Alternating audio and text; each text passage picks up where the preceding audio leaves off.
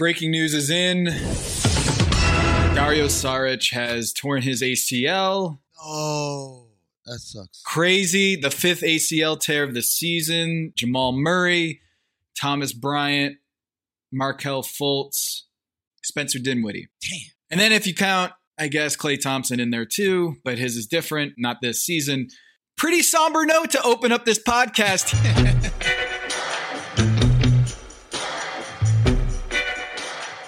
Big Waz of The Ringer, of Woke Bros on the Count the Dings Network from Full Court Fits. Sir. The new segment, the new bit you do on your new spot at The Ringer. Man, I am so happy for you. Your glow up has been fantastic. Your skin looks amazing. I don't know what you've done. Uh, Spotify got me a ring light, Tom. That's all that is. That's all that The is, investment. baby the investment. And I like that you said it was Spotify that, that got you that. Man, you're big time. I'm surprised Big Waz has agreed to do this podcast because he's so up there right now. First of all, that's b- BS. Second of all, I, I say you can swear on this program, Waz. I say Spotify because that's who name is on the checks. All right. So I'm gonna say I'm gonna shout out Spotify so long as it still says Spotify Inc. every first and 15th of the month. I've been listening to your stuff over there with Bill and Chris Ryan, watching you on Full Court Fits. And I gotta say, man, I haven't heard Bill Simmons laugh this much since since you came on. Like I've never heard this. Like you have charmed the face off of everybody over there, including Bill. So congratulations on that. Listen, Tom, you know my personal brand is, you know, anti-establishment, anti-corporate, anti-whatever. but my work brand is definitely bootlicking, falling in line, and keeping the powers that be happy. So y'all already know what time it is. Does it better than anyone else. That's my favorite part. it's like he's so good at it. The best one is Daryl Morey when he came oh, on Daryl Morey.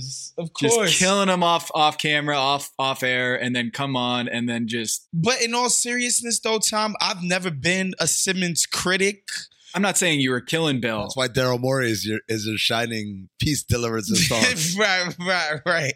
Like I, I understood what Deadspin and awful announcing and those types were doing back in the blog era when they were quote unquote coming after Simmons. Like I got it, but I was never really on that. I was actually a big fan of Simmons since like 99, 2000. You know what I'm saying? So it would be it would be actually hypocritical of me to to to meet the guy and pretend that I haven't been fans of his, a fan of his for the better part of two fucking decades. The uh, the blogs are back though. I don't know if you heard.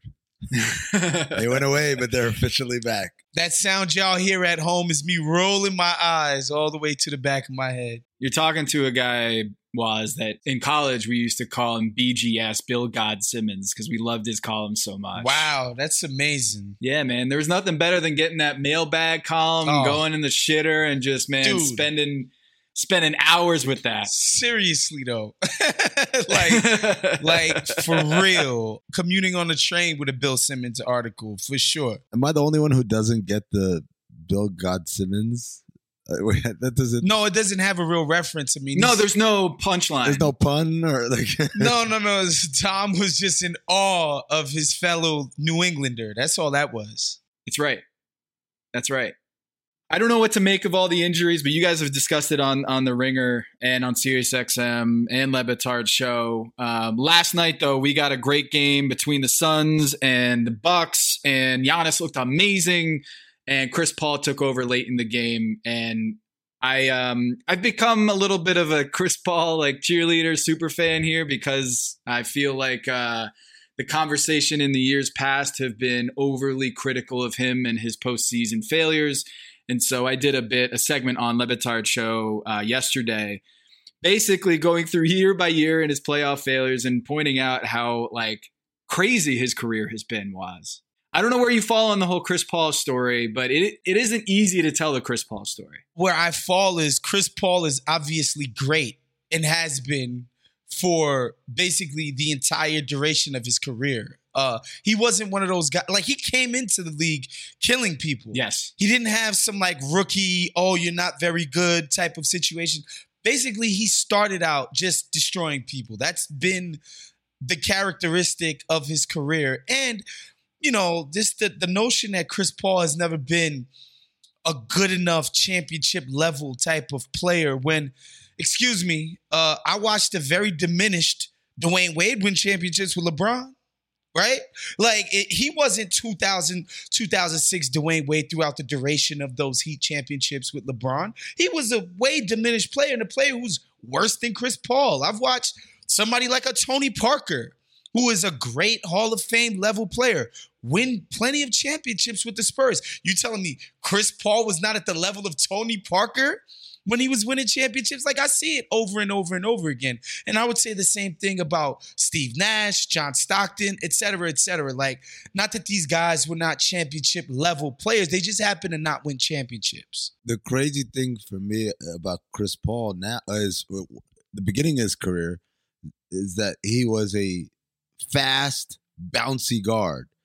And then he tore his knee up and he had to re imagine himself. He's a different player than he was when he first came in the league, but he killed in either iteration. Yeah. The other thing that's crazy to me is that all that anti Chris Paul talk has gone away.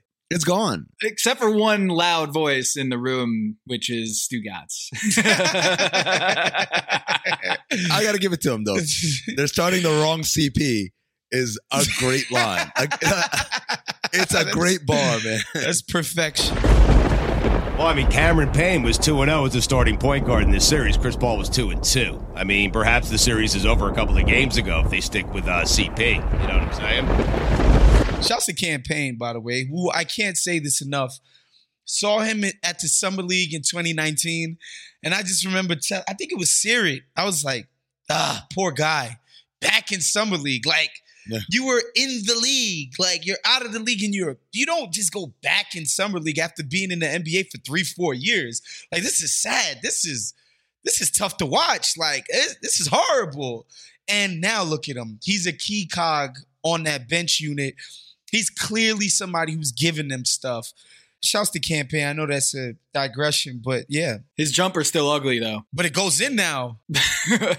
he shoots he shoots sideways and then it's it's not quite Michael Kidd Gilchrist levels, but like when he lines up his feet and it's pointing to the sideline, that's crazy. Yeah, his ass is pointed in the wrong direction, but it's wet. it works. Yeah. Wait, phrasing. oh. but also I, I like stories like Cam Payne because I like when there's a guy who his time was up. You in China, bro. Mm-hmm. Like that's it. There's you and Jimmer and Bobby Brown, mm-hmm. and like you're, you're with those mm-hmm. guys now. And he gets a little bit of an opportunity in the bubble and plays well enough to get a camp invite, get minimum, make the team, and then this year he plays the way he plays, which is all right. But then he gets to the playoffs and now I know Cameron Payne is going to get paid this summer. Mm-hmm. He's going to get a multi year deal for hopefully an amount of money where he can take care of his family for the for the rest of his life. Yep. That's pretty cool, man. Like those yes. are the stories that are real. Like, you know, like this dude was a heartbeat away from being. Yeah, I played in NBA for a few years. Yeah, what would you play for? Oh, you might remember me as the guy that danced with Russell Westbrook. That's what I was gonna say. His legacy was gonna be the hammer backup dancers to Westbrook. Like that was about to be his legacy. Like, yeah, you were the guy that did the the whoa with Russell Westbrook before games, and then you went to China, and we never heard from you ever again. And now he's having big moments against the fucking Lakers.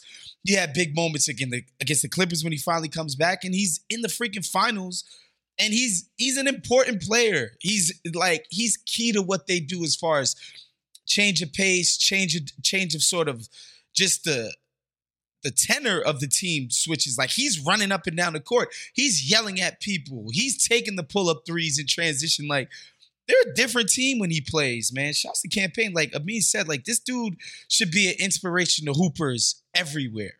Period. And the referees still knocked him down a peg last night. Like when he he got called for carrying in the NBA on. finals. Like, Give come me on, man. Give me a break. Like, this is the finals. You're gonna call carrying out of the blue? That's not a rule in the NBA no. Sorry, palming. If we want to be right, okay, yeah. Watch KD or Reggie Jackson dribble the ball.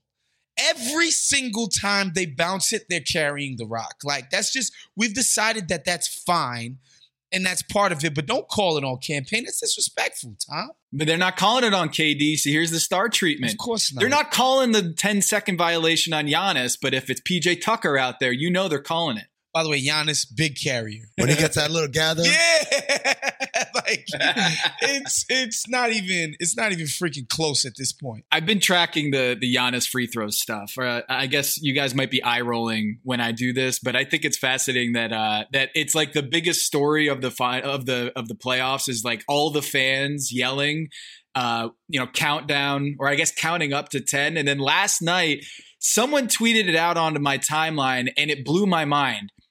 Why are we counting up rather than counting down? yeah. because I think when you get to 14, it kind of illustrates the absurdity of how long he's taking. Because if you get to one and you go, Happy New Year, right? Like, that's it. But when you get all the way up to 15, Yo, that would be amazing if they did just say Happy New Year like halfway through his routine. I think the other thing someone suggested this they should count slower Mm. so that he could he could be Oh, lulled into a fake sense of security, like, oh, they're only up to seven. I'm good. I still got time. When really it's been 14 seconds. Look, I think it's great because everybody's participating in it. Like the fans are really super into it. And it's not like, you know, fans at Wake Forest saying back knee and all of that kind of stuff to JJ Redick. And it's not like personal stuff. It's literally a freaking rule that they're trying to get enforced. Good, clean, old fashioned fun. Wait, are you sticking up for Cameron Indoor right No, now? no, no, like, no, are you no, really no, going no, there? No, no, no, no, no, no, no. I'm not sticking up. for Saying like Wake uh, Forest. the Tom Haberstroh Wake Forest cape is the best freaking cape out there because it's so Jeff like. Teague last night, boy. Yo, let's go. you see some of those chest passes he was making last night? Let's talk about it. Haberstroh being Ish Smith Hive, like being the most statistician face guy in the media, and Haberstroh being Ish Smith Hive while the guy can't make a jumper to save his life is that's just perfect. It's beautiful. Gotten better. He's gotten better. Yeah. Now I'm talking about Ish Smith, not, not Tom. I mean, you just he's got that those intangibles, Waz. He's got those intangibles. He's got the intangibles of being a deacon. I know. He's been on every team. I mean, think about it. Michael Jordan played for only two teams. Ish Smith has played for 14. I'm Tom Haberstroh, and you're watching The Big Number. He's played for no way. Ish Smith has been on I, 14. don't I, I kind of made that up off the top. I was about to say, holy smokes, that's crazy. Tom, can you name the teams that he's played for? Phoenix, Right? Washington, Right? OKC, Uh-huh. Milwaukee, Okay. New York. New York. Or sorry, No, no, not New York. Nah, he's never been on the Knicks. Mm-mm. Sixers. Yes? It's getting tough here. Uh, OKC, Said that. OKC, You already said that. Think of a place that's really hot. Orlando, Okay, yeah, that's one. Houston, Yes, that's that's good. You're missing the place he's played the most amount of games in his career. Detroit. Yeah. Oh, Detroit is the career leader. When you said it's really hot, were you saying Orlando there or Houston? He didn't play for the Pelicans. He did? He did play for the Pelicans. Yeah, you didn't say the Pelicans. That's what I was thinking. You're missing two though. Jesus. There's two that you absolutely won't get. Wait, well, how much are we up to right now? Are we not up to ten? Seven. You named eight, excuse me. Because you said Milwaukee, right? Yes. Okay, so yeah, you're up to eight. So ah, no, I don't think that's right. I don't think that's right. I want to say Cleveland, but that's not right. No. Do you see what I did there? I mean, Yeah, that's my bit. Where I'm not guessing, but I'm guessing but not guessing. oh, it can't be Blake Griffin. Yeah, give it to me. So Memphis is one that people forget a lot. Mm. And then this one I legit do not remember. I have zero recollection. He was played for the Golden State Warriors. Oh, Yeah, like I want to say he might have been on Jeremy Lin Warriors, like on that team back then. So Ish Smith has played on ten teams. When did he leave Wake Forest? That would be oh 10. 10 teams in 10 years, 11 years. 11 teams, my fault. I miscounted. yeah. He's played for 11 teams. And everywhere he goes, people love him. That's the story I should do for Meadowlark is how many teammates he's had in his NBA career. Do you think it's over no, 200 teammates? I don't think you should do that for Meadowlark. How many teammates Ish Smith has had over his career? just name them. Just that, I mean, that sounds like amazing content. Would you not do that? You would not listen to every single name that Ish Smith has played with in his NBA career. The one degrees of, of Ish Smith. Yes, Jeff Teague, amazing last night. Chris Paul, amazing last night. Giannis, the knee looked fine. Like I know we were eulogizing him when he when the the hyperextension happened there in the last series. But I think when when Joel Embiid did that earlier this season, he was able to come back in short order.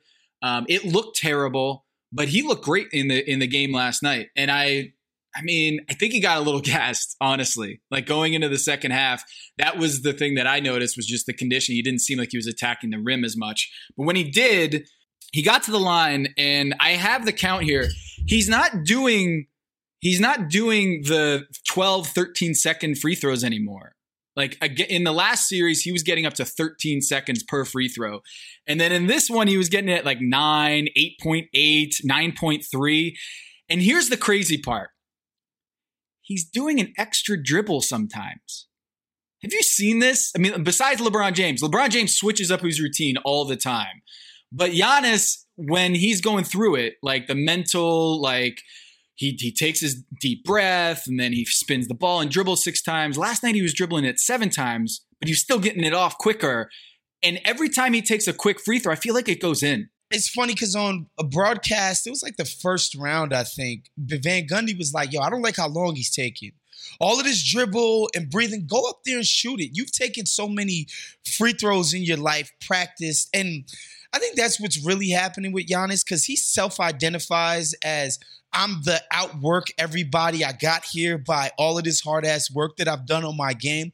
He knows that he's practiced this and he's made them in practice. So I think he's kind of concentrating on all the things that he may or may not have done before he got to the game. And this shit is psyching him the hell out.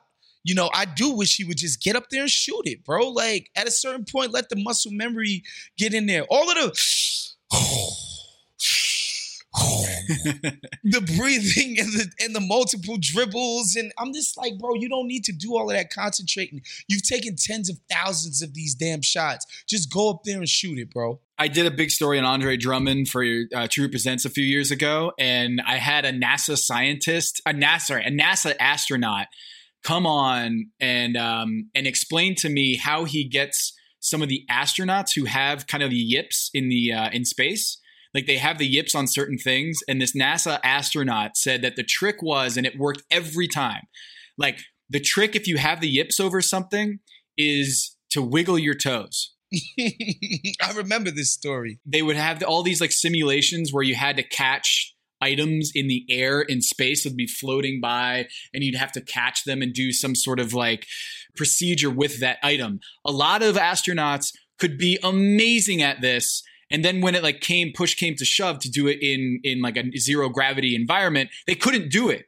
And they're like, why can you do it in the simulation and you can't do it in this real environment? They're like, all right, try wiggling your toes as it's happening, and suddenly, boom, they could all do it. So this NASA astronaut, Chris Cassidy, is just he blew my mind that like DeAndre Jordan, Andre Drummond, Giannis Antetokounmpo, like if they just wiggled their toes in their shoes at the free throw line, he's convinced that they would be able to make free throws. And then Andre Drummond blocked Tom on Twitter after that. That's real, by the way. It's not a joke. You remember that, Tom? Oh yeah, he, he got real in his feelings on that. And how yeah. he knows the yips is that Giannis in his second year was at 74, then 72, then 77, 76, 73. And then 2019, it just 2019, 20, it just falls off a cliff to 63%. So it's obviously, and he's shooting at volume in 18, 19. He's taking nine free, nine and a half free throws a game, making 73%. Like it's obvious that some it's some kind of mental block that's happening because he's done it in the past. It's not like he was some Shaq or Ben Wallace who couldn't do anything from the start of his career. He had a whole stretch where he was doing perfectly fine at the free throw line, and now he's freaking horrible. The focal dystonia is like the condition of like getting the yips, and it's like your hand and your brain aren't really sending the messages. For some reason that gets like crossed up for some reason. Like normally in one situation you're fine. It's like putters. It's like you can practice on a putting green in your house but as soon as you get onto the golf course you can't you can't put it in for three feet.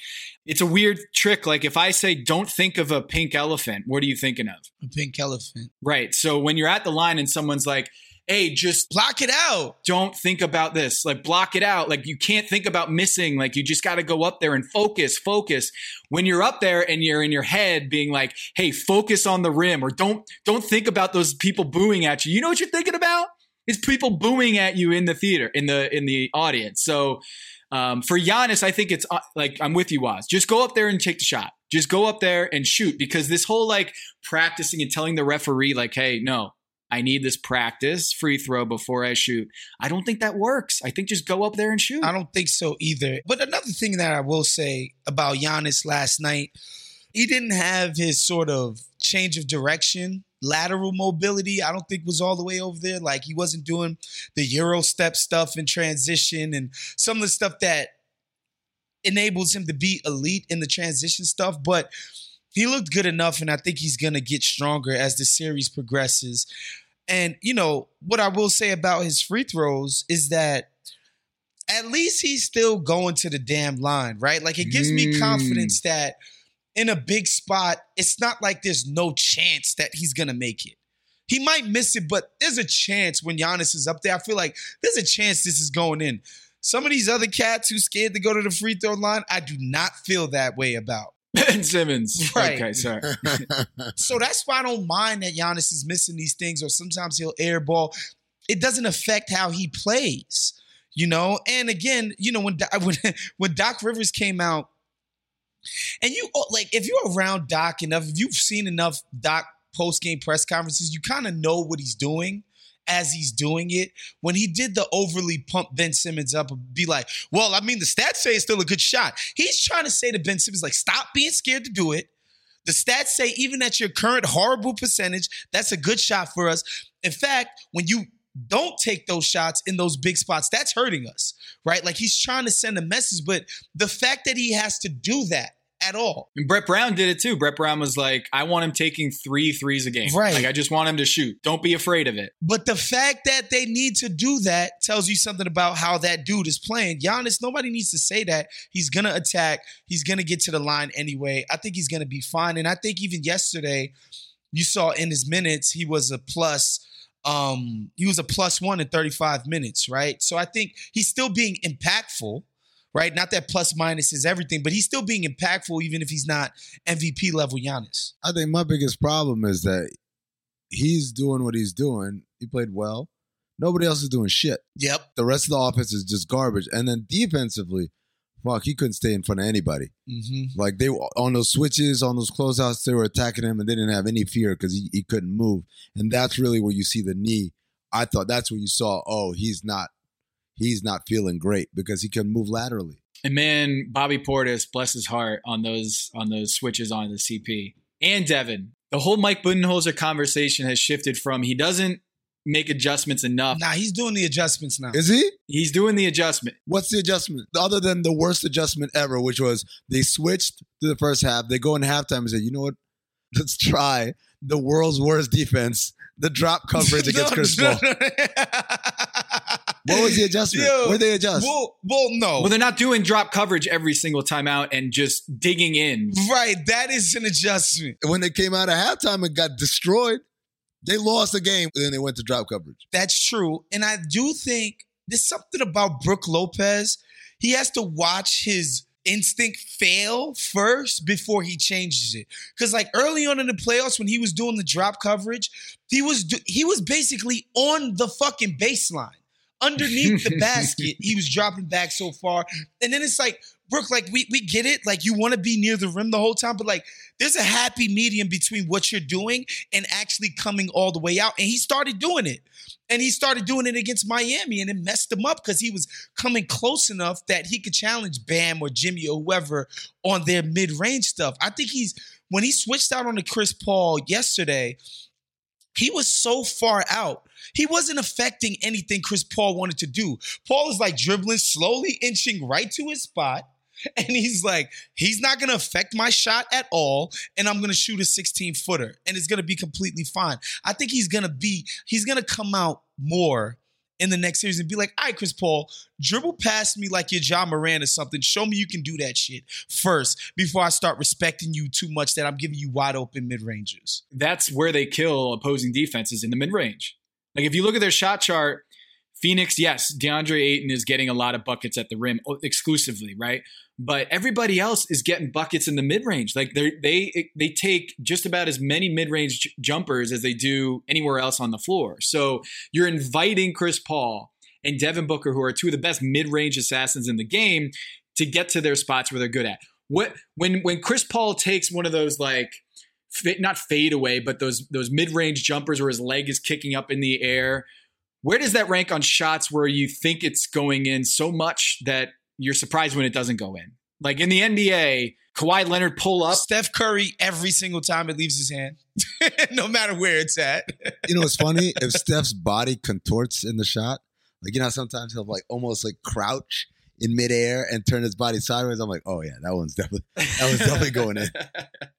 like the uglier the landing or the more unorthodox the landing is, you, you feel like it's going in even more. But at the same time, Tom, like if I'm going to lose a series on Brook Lopez actually contesting Chris Paul fadeaways from 19 foot, what am I supposed to do? Like, if you have a team that is extremely efficient in the mid range and they can make threes, and they have somebody like Ayton who can hurt you close to the basket, they're just a really good offense. And you got to try to do, try to push them into the shots that you probably feel like are going to be the least efficient ones, which I'm sorry, the guy's shooting 72% at the rim. I think you got to stop letting them throw lobs to that dude Ayton at a certain point. I want to ask you guys about this the idea of like Devin Booker as a championship number two. Like they could win this in five games, seven games, whatever it is. I'm just assuming that they win the championship here. Winning it in three.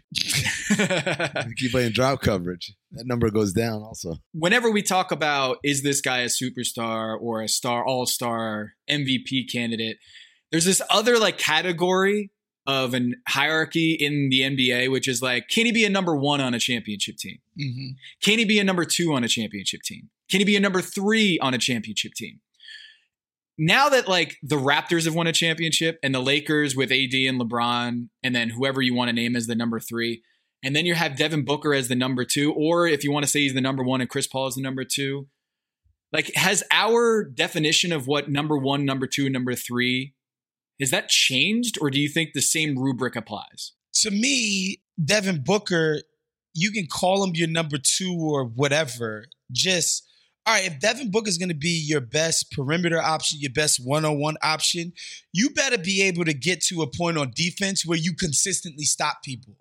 Because you're never going to be a playoff offense that is just crazy unstoppable, right? I think it's about how you build the team. Like, Devin Booker's never to get you to a place where it's like LeBron or Steph or Harden, where like kind of no matter who's around me, I can deliver competent half court offense at a really high freaking level against set playoff defenses. So, yeah, my defense doesn't have to be that insane. To me, Devin Booker doesn't bring your offense to the point where no matter who you're playing against, you're going to score efficiently against set half court playoff defenses.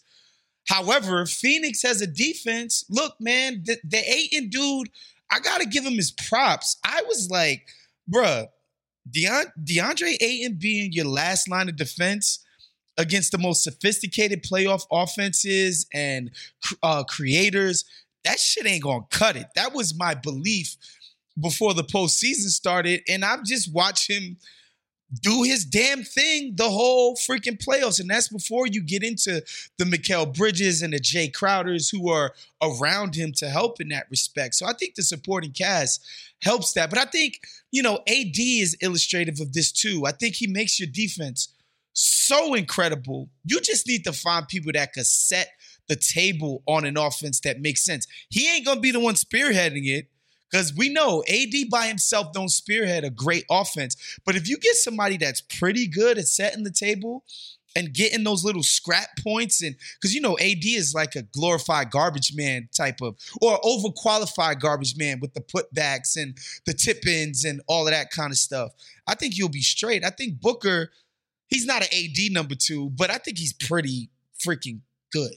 I mean, like, what is the story of this Suns team? Like, when we talk about copycat league in the NBA, is that they're gonna uh, other teams are gonna look at this Phoenix Suns team and say, "Hey, we need to."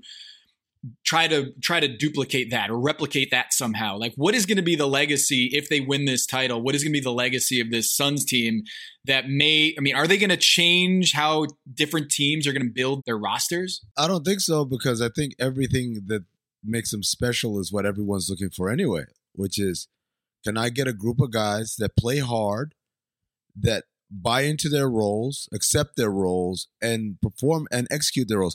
Never do you watch the Suns and see somebody who's like, "Yo, you're you're out, you're out of your lane." Everyone w- stays in their lane remarkably well, and they all have no problem with it. And I think that happens because you've got a guy like Chris Paul leading, and everyone's content to follow and play the role they're supposed to play. You know, you heard DeAndre Ayton before game one in the pregame media where he said, uh, you know, Chris Paul told me one word is going to make sure you have a very long and successful career. He said, what is it? Angles. And it's just like literally DeAndre Ayton has bought into like just reading the angles, setting the screens the right way, diving hard, catching, finishing.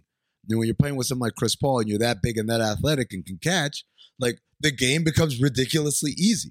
So you don't see DeAndre Ayton like, you know what? Let me try taking this 18 footer, which he can do.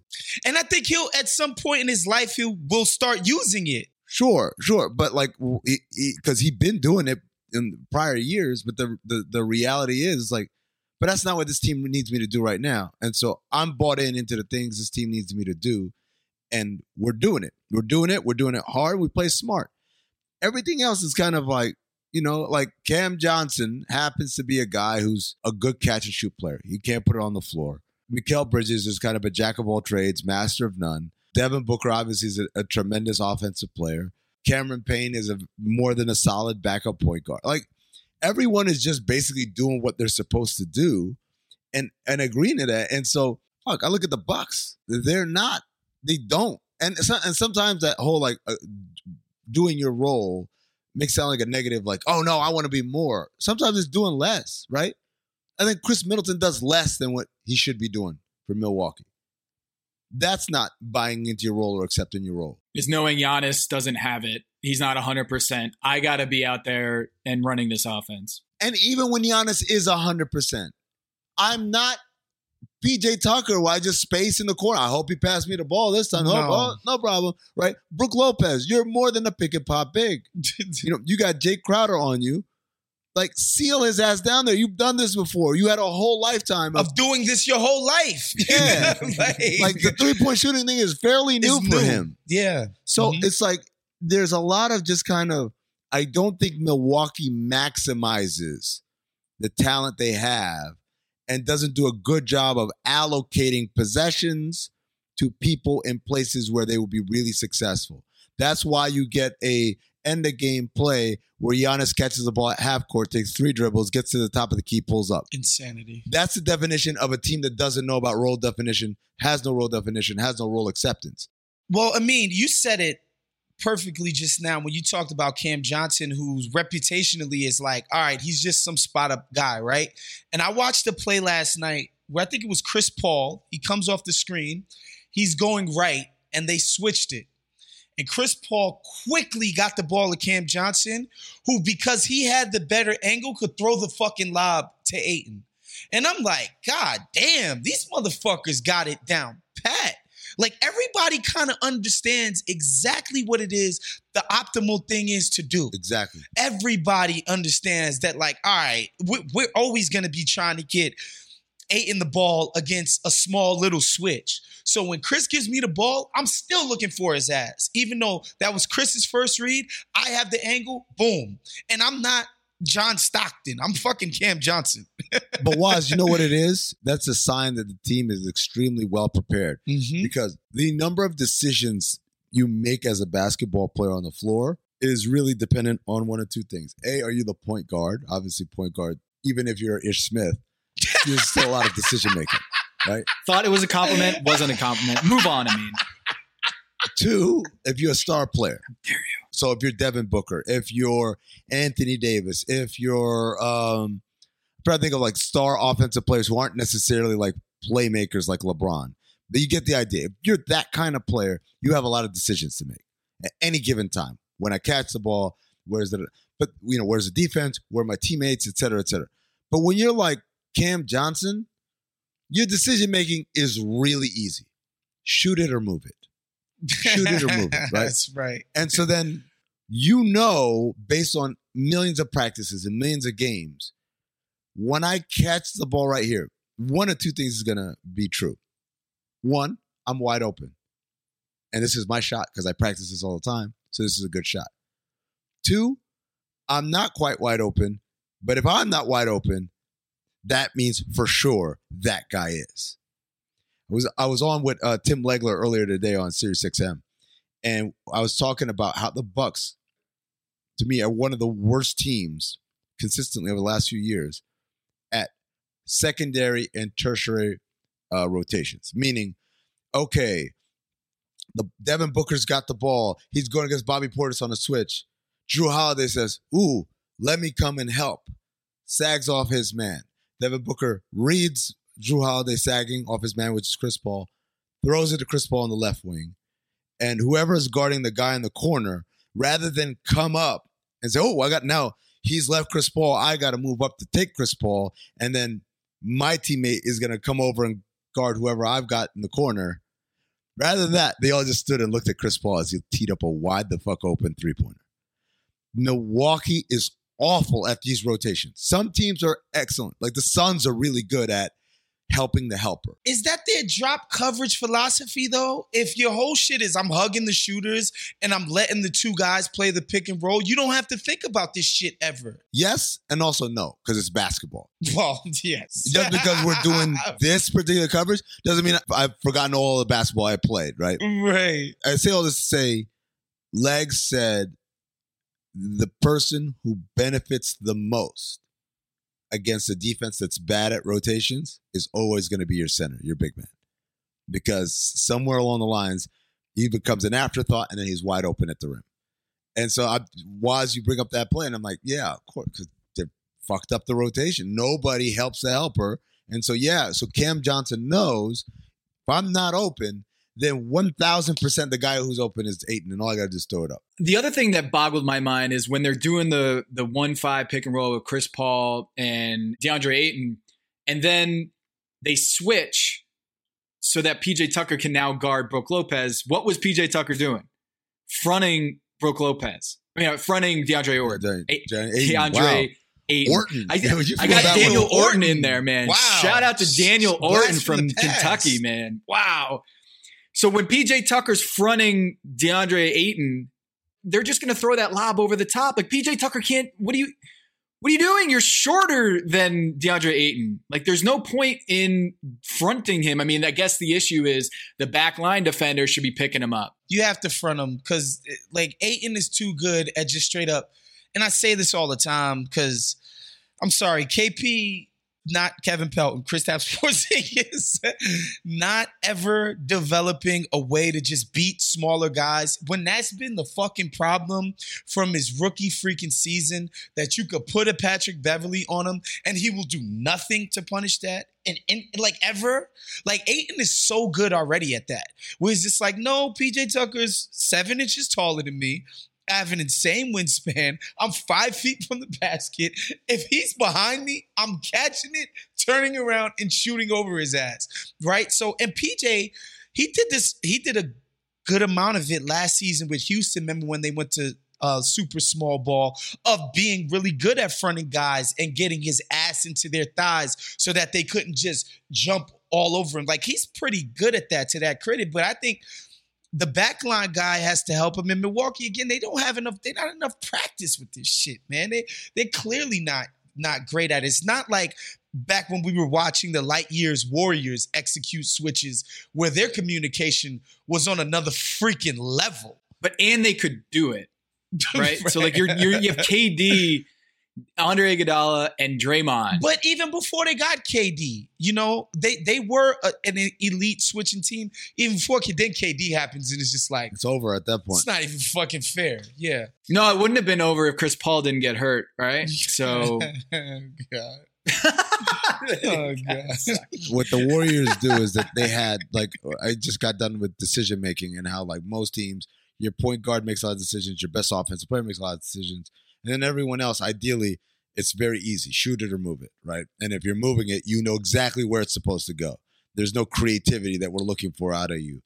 Um, the Warriors were blessed with a bunch of dudes who were all excellent decision makers, who you could give them point guard level options of decision trees, and they, and they knew how to pick the right one every single time, and that obviously factors in on the defensive end, where it's like I I talk about it all the time. The game they won against Toronto, where uh, where Kyle Lowry's shot goes behind the backboard or whatever, that was all ad lib. Like Iguodala decides, you know what? I'm just gonna go double Kawhi. He's not gonna beat us. And as soon as Draymond sees Iguodala go, he says, "All right, I'm gonna maneuver myself from behind Marc Gasol, you know, between him and the basket to the other side of Marcus Gasol, so I can, if it goes to Marcus Gasol, I got an arm wrapped around him here. He's not gonna be able to get up up the floor. But if it goes to the corner, I can close out the corner. I'm not gonna be suffocated by Marcus Gasol and I can close out. And that's what he did. He closed out to Kyle Lowry. Kyle Lowry misses the shot, and and the Warriors win. Like that's a level of defensive IQ that is extraordinary, not just for him on a personal level, but on a team level. That one guy decided to do something different, and everybody realized, oh, he's doing this, or that means okay, I'm gonna go this way, and you you start sagging this way, and we'll take him out like that. That's not Milwaukee. Like they don't have that. They don't have that from an IQ standpoint as a team. I don't know if they have that from an IQ standpoint of any individual defender outside of maybe Jrue Holiday. So you can't you can't do that. You can't play like that. You want you're trying to do something that you, you literally have never done all year long, which leads me to the switching when there isn't an actual screen.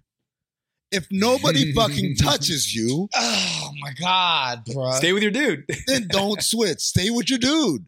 Why are we switching just because like a, a gentle breeze went by? Ooh, I felt something. Yeah, and the point is like having some spatial awareness. Chris Paul is not Steph, which is obvious, I know. But what I'm saying is like in the sense that Steph gets his shot off in a microsecond. That ain't Chris Paul. He got this long ass wind up. So like if you give him daylight for a couple of seconds, it's completely fine, y'all. Yo, another thing that pissed me off so much. I'm like, I'm like, do you guys even fucking watch basketball? the Suns are setting the screen 28 feet up.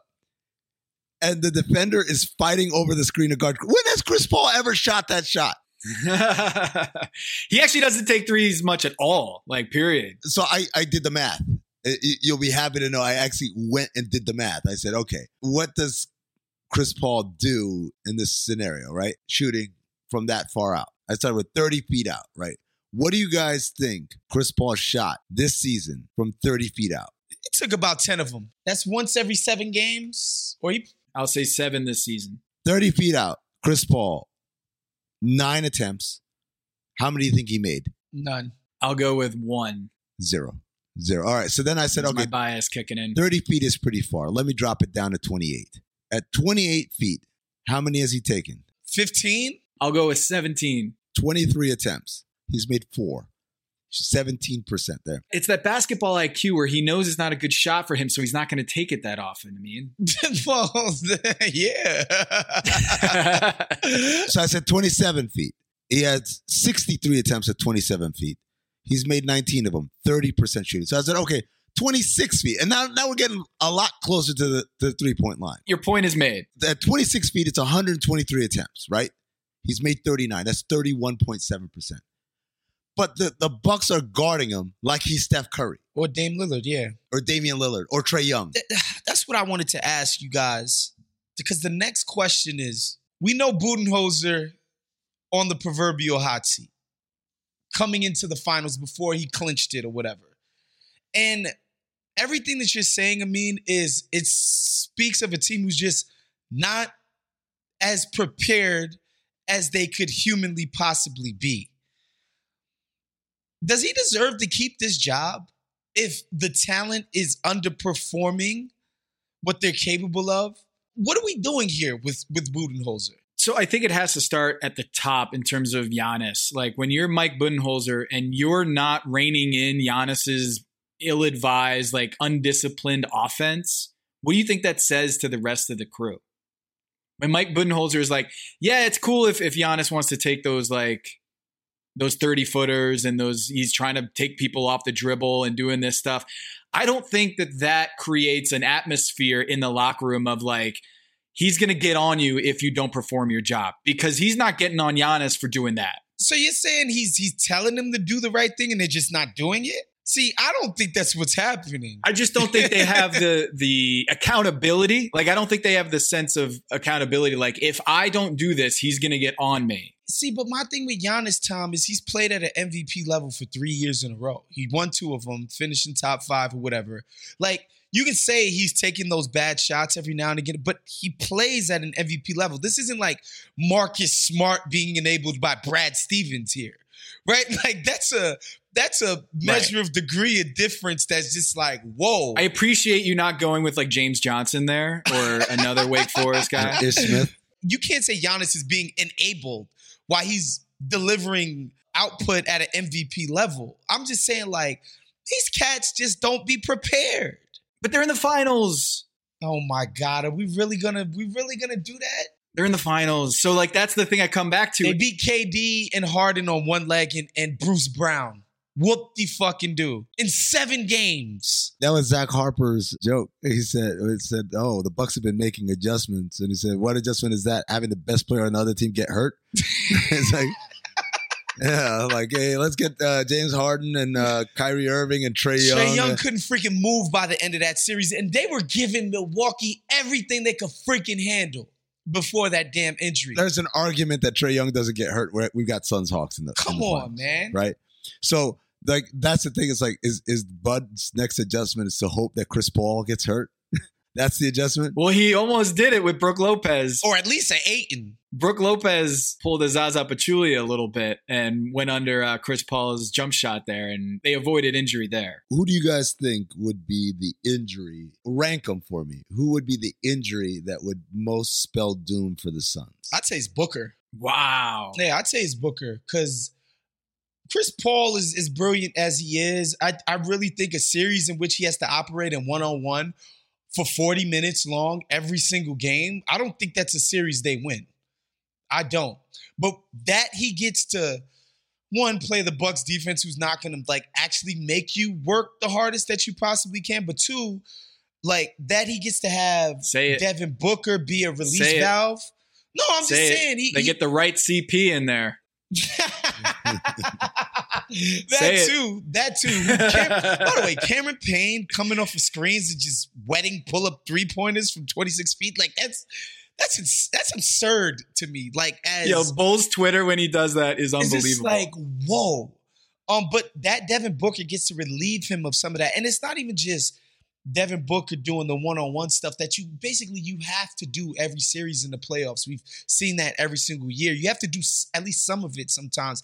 He's playmaking. He's freaking dribbling into the, the teeth of the defense, finding shooters in the corners, finding guys rolling to the rim. Like Devin Booker is he's as a secondary ball handler, he's doing a lot for them. So I think it's Booker, man, because he combines the one-on-one stuff with the playmaking stuff. He'd be the guy that would sink the Suns tomorrow. I still got CP, then Ayton, then Devin Booker. Wow. And Ayton primarily because now you got Dar- Dario Saric out with an ACL injury. They don't have a backup center. You're going to rely on Frank Kaminsky. So if if DeAndre Ayton is out, they're cooked. Not to say that Saric is like the next coming of Anthony Davis, but I just think the the drop off from that DeAndre Ayton to the backup is much bigger than the other two. I think they just go super small and say we're not going to play with a center then. And have Jae Crowder be at the five. Yep. The, the, Yeah. Rather than play Frank Kaminsky. And Fr- Frank played three minutes last night, right? Yeah. So it's like they clearly. But that's because DeAndre Ayton played 45, right? That wasn't the Wisconsin Badger Frank Kaminsky out there, by the way. Like he was pretty. Charlotte's finest. Yeah, that's that's what we was getting a dose of. I want to ask this: like when you're guarding Giannis, I saw DeAndre Ayton play him straight up. Like when Giannis put his shoulder into him, he he tried to be strong and didn't fall. Whereas Jae Crowder, when he's guarding Giannis, he's waiting for Giannis to do a spin move and then he's going to collapse. flop. Which defense do you th- have more confidence in, DeAndre Ayton and his ability to be straight up with Giannis, or Jae Crowder baiting him into the charges that, uh, like so many other players have done with Giannis? I'm anti-charge, block charge. I just think we need to get rid of it as a rule. Like to me, if a guy doesn't, if an offensive player literally doesn't take out an AK-47 and start mowing people down, it should be hard for him to get a foul called against him, right? So it, I feel like it'd be hypocritical of me to just say, but that's the best way to do it because not only it's not even about the calls that you may or may not get. It changes the guy's mentality when he's going to the hoop now. Like he's not going with as much reckless abandon and aggression after one or two of those calls go against him. So it's definitely always going to be worth it to try to draw that charge against the LeBrons and the Giannis's, um, and you know those kind of battering ram type of dudes because it changes how they play. It takes out clearly one of the best weapons in their arsenal that you don't even have to freaking guard anymore at this point. So it's definitely take that fake ass charge and not play guys straight up. Although I think Ayton can play Giannis straight up and do pretty well when Giannis is not Yep. at his lateral quickness best. Yeah, there you go. That's my thing. It's like Ayton is can do a good job because Giannis is limited. And in this version of Giannis, absolutely, I, I trust Ayton to just body him up and then make him shoot over the top of him. But like if Giannis, he gets- wasn't doing those spins, right? So like the Jae Crowder, like like waiting for that spin to happen. That's not exactly happening every time down the floor. I think he did one euro step and it was not as pronounced as he usually does it. It was like a lot shorter, tighter, and he got fouled. Like it was definitely like he took his time, like one, two. So, um, yeah, man, I I I, I kind of think like Ayton. I keep Ayton on. Like I guess the question is, if you're the Suns, game two, do you start again with Crowder on Lopez and Ayton on Giannis? And I say, yeah, I do. Yesterday before the game, uh, Adam Silver was talking at the podium about injuries and load management, and he was saying how injuries are up, and obviously the load management isn't working. If rest is up 100% and injuries are also up, then the load oh management thing can't be right. And I'm sitting here being like, You guys play 72 games in 90 days. What are you talking about? we can say that maybe rest 100% is up and also injuries are up. Does that mean that we should maybe do 200% rest days more? Like the the idea is that hey, 100% didn't work. We rested more last year and the injuries still happen. I just think uh, at the end of the day when we talk about the NBA schedule, I think the more that we have these stars hurt, it is a snowball effect. So next year, Jamal Murray is going to be coming in not 100%. Klay Thompson is coming into next year not 100%. LeBron James is going to be continuing to rehab that ankle. So it's going to perpetuate itself. So this idea that like next year we got to go to 82, we got to go back to 82 because 72 didn't work. Obviously, 72 didn't work last year. So we're going to go to 82. I think they have to rethink this system, the economics of it, 82 games. And the fact that injuries were up and rest days were up and games were down 82 to 72 does not make me feel more compelled to go back to the old system. I think it's I think it's a big problem going into next year with all these stars hurt. I think if they don't if they don't try 72 in a regular amount of time, then they can't say that it doesn't work. Exactly. And to me, what was instructive was the bubble. It was twofold. It was like they had the 3 months off and then they had like they knew it was an 8 game sprint and I remember watching that first Clippers Lakers game. That was super competitive. They're playing really hard. The execution level, I was like, God damn, these dudes are ready to freaking play. And I think part of it is like, yo, we got eight games to get ready for the real season. We just came off a nice long layoff of rest where we could ramp up our like sort of workouts, etc. And they hit the ground running. Now, compare that to how dudes came out to start this season after the two month layoff. It was ridiculous. Everybody, and again, these are human beings. I think Henry was the first person to make this point. Like, they know it's a long season. Like, I know it's like, oh, we get paid to play this game and blah, blah, blah, blah, blah. So we should just be playing hard no matter what. They're human beings, dude. Like, they understand that there's 72 freaking games in this condensed schedule we taking it easy. To me, it's not even about an injury thing. The product freaking stinks when there's no rest. You know, like it's just a bad thing to look at guys half-assing it because they know they're playing way too much games in a really condensed schedule. I think just like the product. It comes out of they don't think the games matter. No, because they fucking don't. Right. So just miss me with the like I know when you were talking about adjustments with Zach's joke, I'm like, it's true. Like like Chris Paul Giannis, they're in the finals, but they also had a lot of injuries on their side and a lot of injuries on the other side. And I keep thinking, like, this is how the NBA is going to be.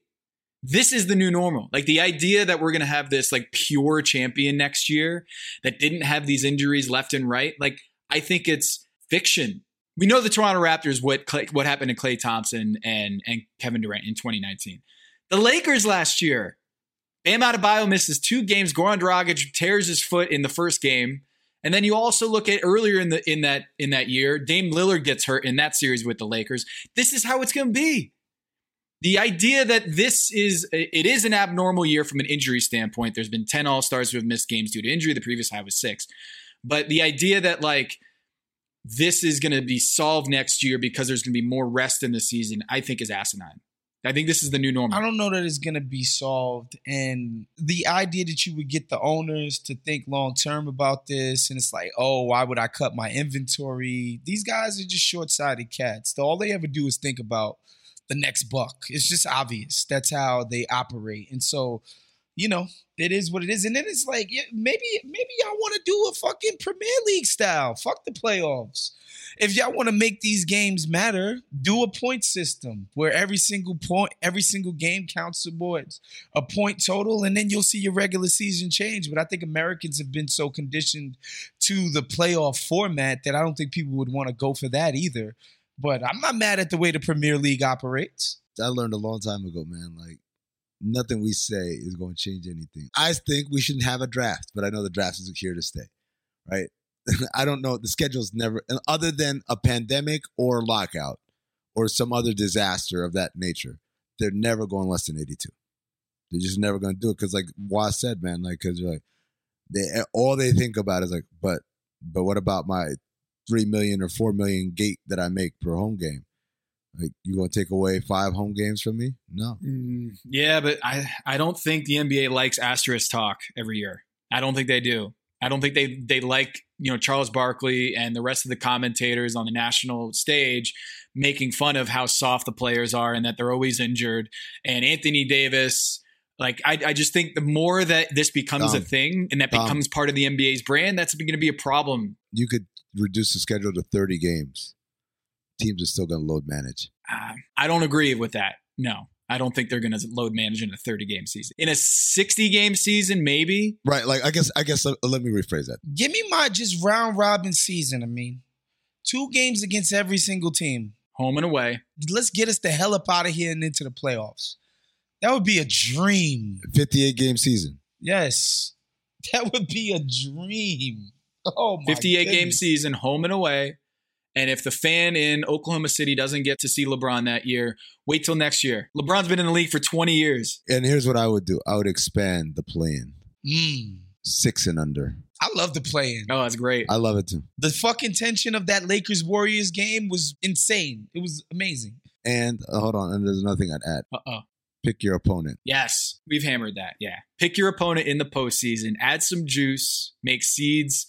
You know, if you get the top seed, that actually gives you some sort of uh, some choices. And with all the injuries happening now, a lot of really good teams like the Lakers or the Warriors are going to be the eighth seed, and so it becomes that much more important for you to be able to choose your opponent.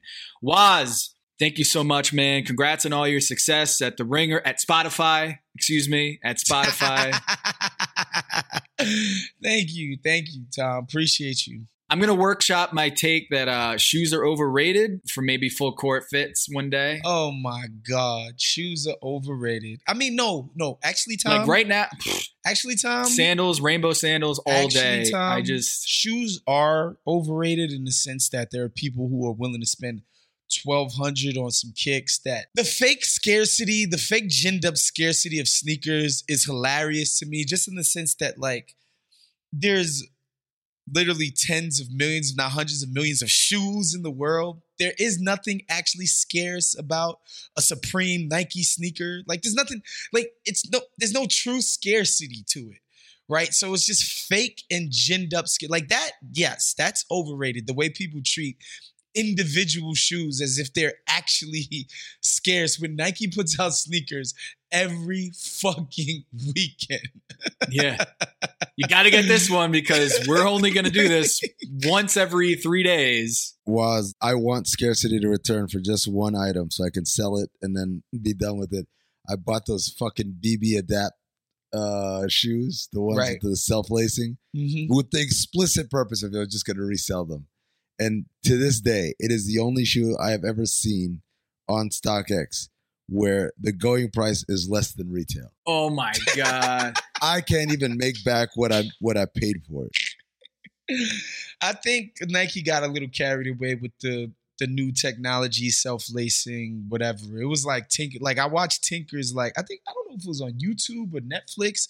It was this show dedicated to designers, and at the end of the show, they were talking about what he's newly passionate about, and it's this self lacing shit. And so I think Nike just got kind of carried away with how important people would think self lacing was, and and it's just not something people actually care about. They're going to be like, uh, imagine if we had this material that, like, if you just strapped it down on the shoe, it just stuck. It's called Velcro.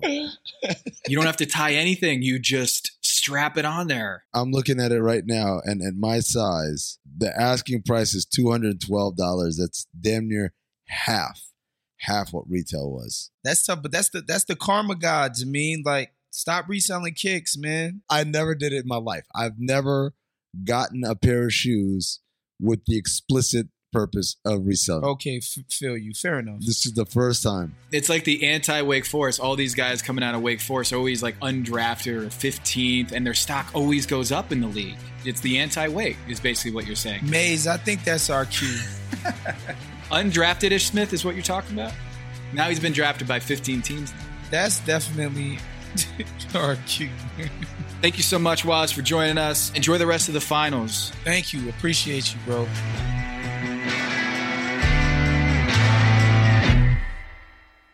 Don't worry, me. You'll be back in, in Arizona for games five and seven because there will be. There will be no five. There will be no seven, man. You think this is a wrap? Tom, their adjustment at halftime was let's play drop coverage against Chris Paul. That was their adjustment. They sat in that fucking coach's office for 18 minutes, and that was the best idea they came up with.